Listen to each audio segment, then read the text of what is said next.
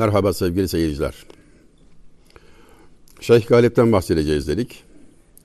Okuduk 30 mısrağı. İzah edelim dedik. İlk altı mısrağı izah edilirken program bitti. E, kolay değil tabii. Çünkü gerçekten dolu dolu manalar yüklenmiş bir şaheserle karşı karşıyayız. Tedbirini terk eyle takdiri hüdanındır. Sen yoksun o benlikler hep vehmü gümanındır. Birdenbire bul aşkı bu tuhfe bulanındır. Devran olalı devran erbabı safanındır. Aşıkta keder neyler gam halkı cihanındır. Koyma kadehi elden söz piri muganındır. Açıklamaya çalıştığımız ilk kıta buydu. Şöyle böyle açıklar gibi olduk ve program bitti. Şimdi geldik ikinci kıtaya. Yani şimdi sizde yahu edebiyat dersine döndü bu derseniz haklısınız. Ben de öyle olmamasına elimden geldiğince çalışıyorum. Ama tabii dediğim gibi elimden geldiğince. Çok da fazla insanın elinden gelmiyor yani. Öyle bir edebi eserle karşı karşıyayız ki hiç mana vermeden, üzerinde durmadan da geçilemez. İkinci kıtayı şöyle yazmış merhum. Meyhaneyi seyrettim. Uşşaka metaf olmuş. Teklifü tekellüften sükkanı muaf olmuş. Bir neşe gelip meclis bir havfu hilaf olmuş. Gam sohbeti yad olmaz, meşrepleri saf olmuş. Aşıkta keder neyler, gam halkı cihanındır. Koyma kadehi elden, söz piri muganındır. Meyhaneyi seyrettim diye lafa giriyor. Üstad. Şimdi bu ne? Yani bize Şeyh Galip ne tavsiye ediyor? Muhakkak doğru anlamak durumundayız ve o hususta birkaç kelam etmek kaçınılmaz. Tekrar da olsa. Et tekrar ve ahsen. Bunu tekrar söylemek gerekiyor. Meyhane klasik şiirimizde bir rumuzdur, bir mazmun, bir imge, bir metafor. Esasen her kelime öyledir de bu çok özel bir durum. Kelimenin lügat manası burada söz konusu değildir. Dergah kastedilmektedir. İlahi aşkın yudum yudum içildiği ortam kastedilmektedir. Orada saki şeyhtir, dağıtan. Kadeh gözlerdir. Kadehin içindeki gözyaşıdır. Eşk bir sahbayı ateştir gözün peymanesi. Yine Şeyh Galip'ten. Gözyaşı bir şaraptır diyor, yakıcı bir şaraptır ve gözüm onun kadehidir diyor. Şimdi bu rumuzları bu özel anlamlı mazmun dediğimiz, metafor dediğimiz şeyi ya bilmeyerek ya da kasten bilmeyerek yanlış manalar verildiği de olmaktadır doğrusu. Tek kelimeyle iftiradır. Hayır bundan bahseden yok mu? Olur, olabilir. Konumuz o değil. Şeyh Galip diyoruz burada. Şeyh Galip merhum bir gelenektir bizde. Hani sarhoşluğun aşkın insanda bıraktığı iz, hasıl ettiği tesir sarhoşluğa benzetildiği için, benzediği için böyle bir ifade tarzı tercih edilmiş, genel kabul görmüş bütün şairlerimiz tarafından. Alim, mutasavvuf, çok ciddi eserler vermiş önderlerimiz tarafından bu imge benimsenmiştir. Bir gelenektir, köklü bir gelenek. Şunu da söylememiz kolaylıkla mümkün. Neredeyse hiçbir kelime şiirimizde lügattaki manasıyla kullanılmaz. Başka bir mana getirir, başka bir manaya gelir ve şiirimizde yüklendiği manayı alır, tekrar lisana dönerek bir zenginleşme olur. Bunu göz ardı etmemeli ve düz mantıkla hareket etmemeliyiz. Özel bir anlam dünyasıdır. Vesselam. Tekrar okuyalım şimdi. Meyhaneyi seyrettim, uşşaka metaf olmuş. Aşıkların tavaf yeri olmuş adeta. Aşıklar oradan hiç ayrılmıyorlar. Gördüm ben meyhaneyi diyor. Teklifü tekellüften sükkanı muaf olmuş. Orada bulunanlar teklif ve tekellüften muaf. Orada teklif, tekellüf yok. İşte bu kavrama bakılmalı. Nedir teklif, tekellüf? Çok basit bir anlamlandırmaya izin verin. Şimdi bir misafirinizi eve çağırırsınız. Diyelim ki haliniz vaktiniz yerinde. Yemeğe çağırdınız. Geldi. Ama öyle bir ikram sofrası açtınız ki tekellüflü bir sofra. Yani yok yok kuş sütü eksik sadece. Pahalı, tekellüflü bir sofra hazırladınız. Bu aranıza bir duvar olarak çıkar. Benzer bir sofraya sizi çağıramayacağı için misafiriniz irtibat orada kesilir maalesef. Yani bu gösteriş demek bir yerde. Tekellüfün öyle de bir manası var. Çok tekellüflü giyinmiş derler mesela. Bir salona girdim der, hayli tekellüflü der. Gösterişli, mutantan, şaşalı. Mutantan yani tantanalı. Ama tarif ettiği yer, meyhane dediği dergah, o gönül erlerinin bulunduğu ortam öyle bir yer ki teklifü tekellüften sükkanı muaf olmuş. Orada öyle bir şey yok. Herkes rahat. İnsanlar vasıflarıyla, makamlarıyla orada değiller. Bir bakıyorsun önde bir paşa, arkasında bir dilenci. Fakir olabiliyor yani. Orada şartlar eşitlenmiş. O yüzden gönül huzuruyla orada bulunulabiliyor. Aşk meclisinin özelliğidir zaten.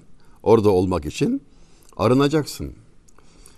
Soyunmak derler buna. Mevlevi tabiri. Soyunmak yani her türlü fazlalıklardan, gösterişten, şundan bundan arınma hali. Şeyh Galip merhum bizzat kendisinde yaşanmış. Gariban birisi epey zor durumda. Parası pulu yok, düzgün kıyafeti yok, sıkıntılar içinde. Dergaha gelmiş.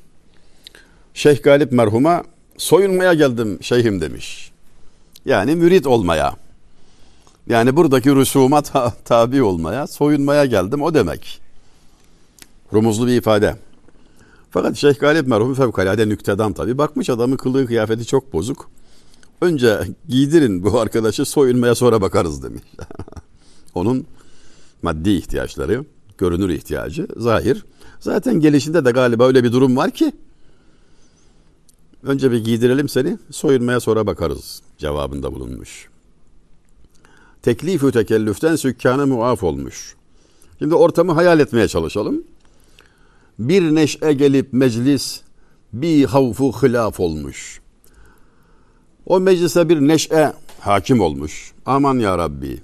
Orada bulunanlar korkudan, hilaftan, acabadan, tereddütten arınmış. Herkes cezbeye kapılmış ya. Bir havfu hilaf, korku yok, ülkü yok, endişe yok. Efendim herkes müsteri. Çünkü kimse kimseye bir şey dayatmıyor ki. Bir protokol yok ki yani. Yarı resmi tam samimi demiştim ya. İşte öyle bir durum yani. Sayın Vali'ye atfen. Teklif-ü tekellüften sükkanı muaf olmuş. Bir neşe gelip meclis bir havfu hulaf olmuş. Gam sohbeti yad olmaz. Meşrepleri saf olmuş. Artık orada gamdan bahsedilmiyor. Sıra bile gelmiyor. Gam şikayet, neden şikayet edecek? Aşıkta keder neyler? Gam halkı cihanındır. Koyma kadehi elden, söz piri muganındır. Aşık olanda gam ne arasın? Olmaz ki. Gamlanacağı bir şey yoktur.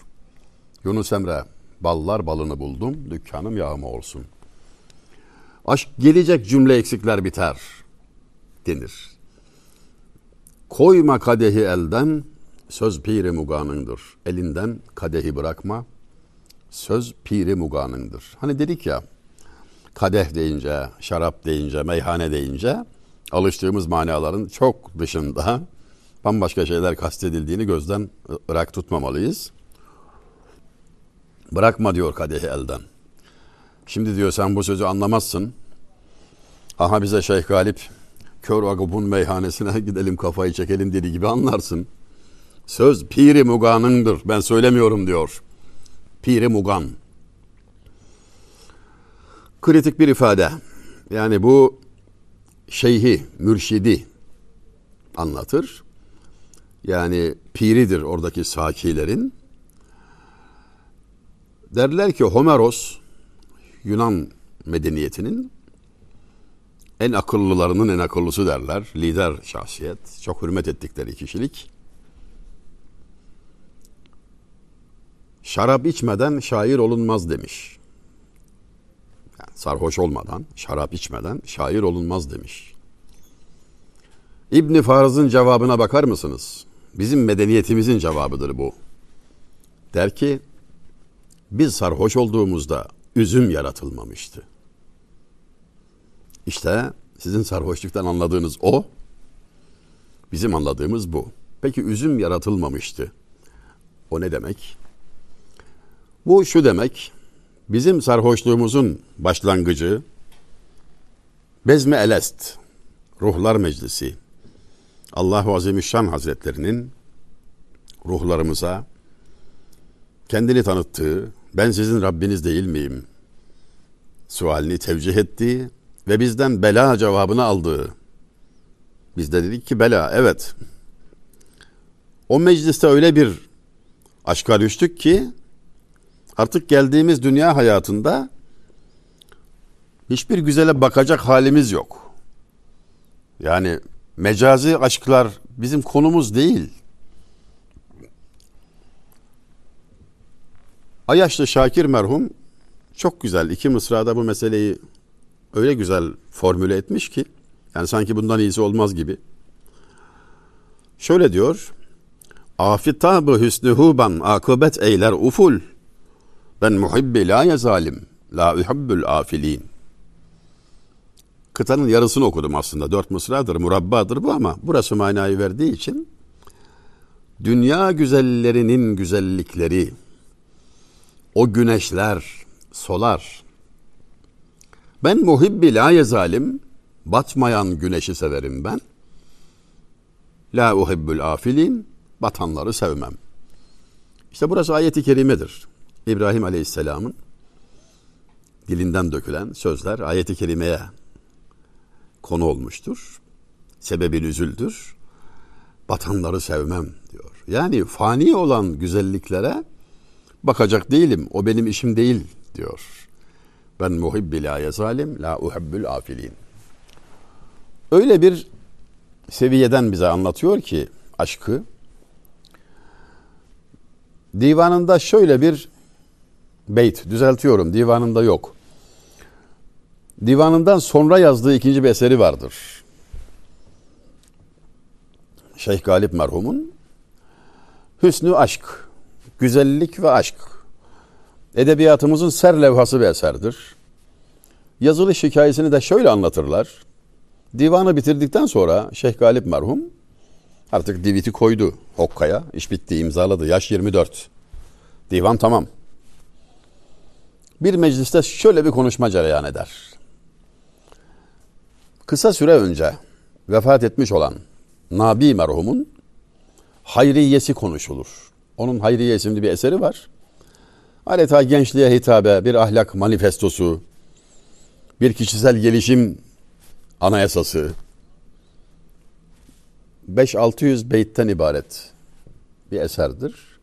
Ve bu sahada muazzam bir gençliğe hitabedir yani. Bu sahada cidden çok başarılı. Oğlunu konu alarak oğluna ithafen yazmış. Hayri isimli oğluna Hayriye diye yazmış. Bundan bahis açılmış Şeyh Galip merhumun bulunduğu bir mecliste. Nabi merhum öyle bir eser verdi ki artık o seviyeye çıkılamaz. Bir daha kim yazsın falan gibilerden. Galip merhumun da şeyhliği değil de şairliği artık tuttu herhalde. Nasıl yazılamaz? Havasına girer. Diviti tekrar eline alır. Biraz önce rakamı yanlış söyledim. O 500 beyitlik onun Surname isimli bir şiiridir Nabi'nin. Düğün şiiridir. Onu da anlatırım sırası gelirse. 1101, 1201 beyitlidir bu Hayriye. Yani edebiyatımızda çok özel bir yere sahip. İskender Hoca çalışmıştı onu, basmıştı. İskender Pala. İşte ondan bahsediliyor. O kadar kıymetli, o kadar yüksek bir eser ki bir daha benzer yazılamaz deniliyor. Gayretine dokunuyor Galip merhumun. Yani şeyh olarak değil de şair olarak gayretine dokunuyor. Nasıl yazılamazmış gibilerden.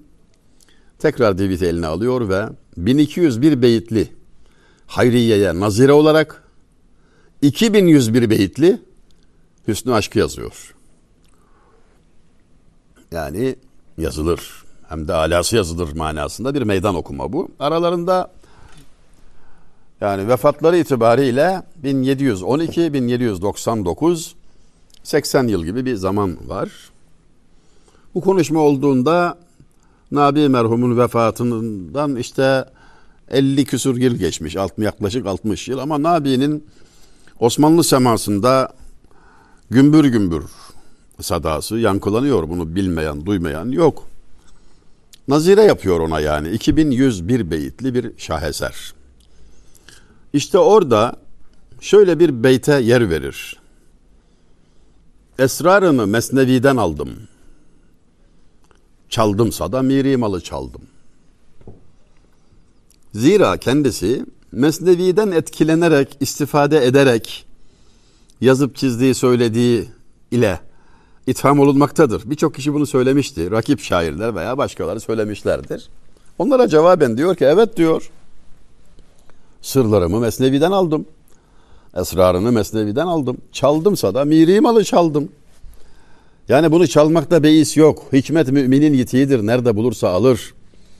En goşti hata uzatma öyle. Beş beytine bir nazire söyle. Parmağınla hata gösterip durma. Bak bunu Mesnevi'den almış filan filan diyorsun ya. Deme öyle. Bulunca sen de çal. Fehmetmeye biraz himmet eyle. Ol gevheri bul da sirkat eyle. Bulursan sen de çal. Bunda beis yok. Bunu çalmamak kabahattir. Zaten miri maldır sahibinin mülkiyet iddiası mı var? Telif hakkı mı ileri sürüde sana ne oluyor? Hazreti Mevlana'nın mesnevisinden bahsediyoruz. Zannetme ki şöyle böyle bir söz. Gelsen dahi söyle böyle bir söz. Yani sen bunu hafife alma diyor. Sıradan bir eser değildir diyor. Çalış dersine bu, bu sürece gir sen de yazarsın sen de söylersin diyor. Ama bunun şartı var işte buraya yetiş, girmek lazım. Mevleviliği kastediyor. Mesnevi'den ders almayı, yetişmeyi kastediyor. Yazdık ama diyor sebebi bu diyor. Yani bir eğitimden geçtik geçiyoruz diyor. Zannetme ki şöyle böyle bir söz. Gelsen dahi söyle böyle bir söz.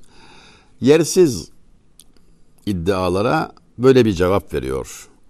Şöyle bir kelamı ezberlemenizi ricasıyla söyleyeceğim bu noktada. Değersiz sebepler göstererek önemsiz hüküm vermeye kalkışan kendi yüz karasını ortaya koyar.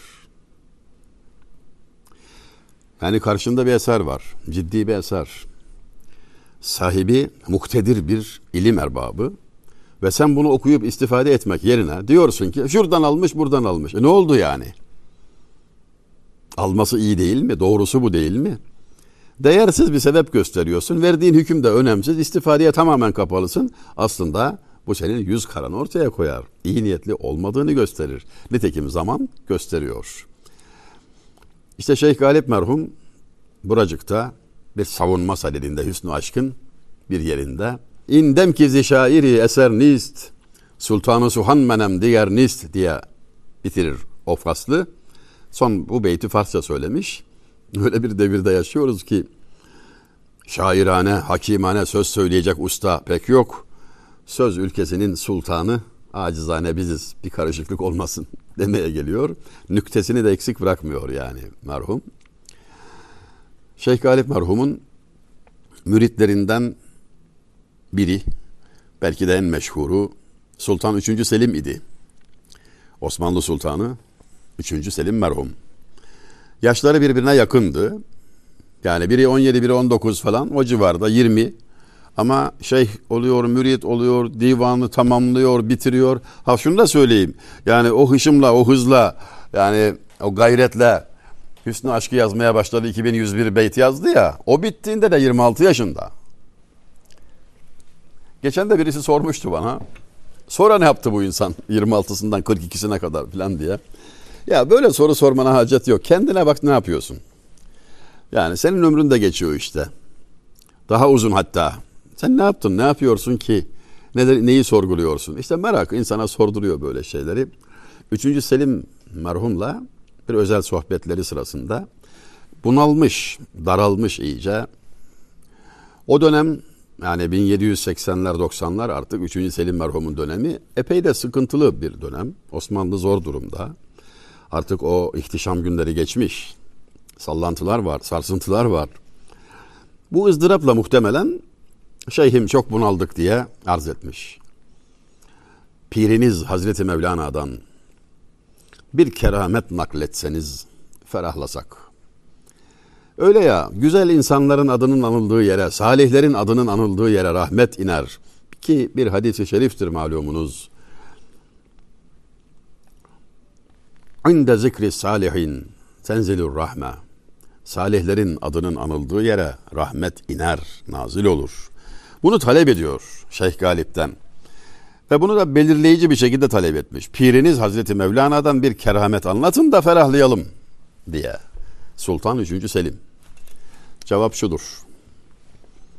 Sultanım, zatı devletlerinin bizden ferahlık umması, teselli beklemesi pirimin kerametidir. Ne kadar güzel bir söyleyiş biçimi. Yani bizde bir kemal varsa, bir olgunluk varsa, bizden bir şey görüyorsanız, umuyorsanız o benim pirimdendir.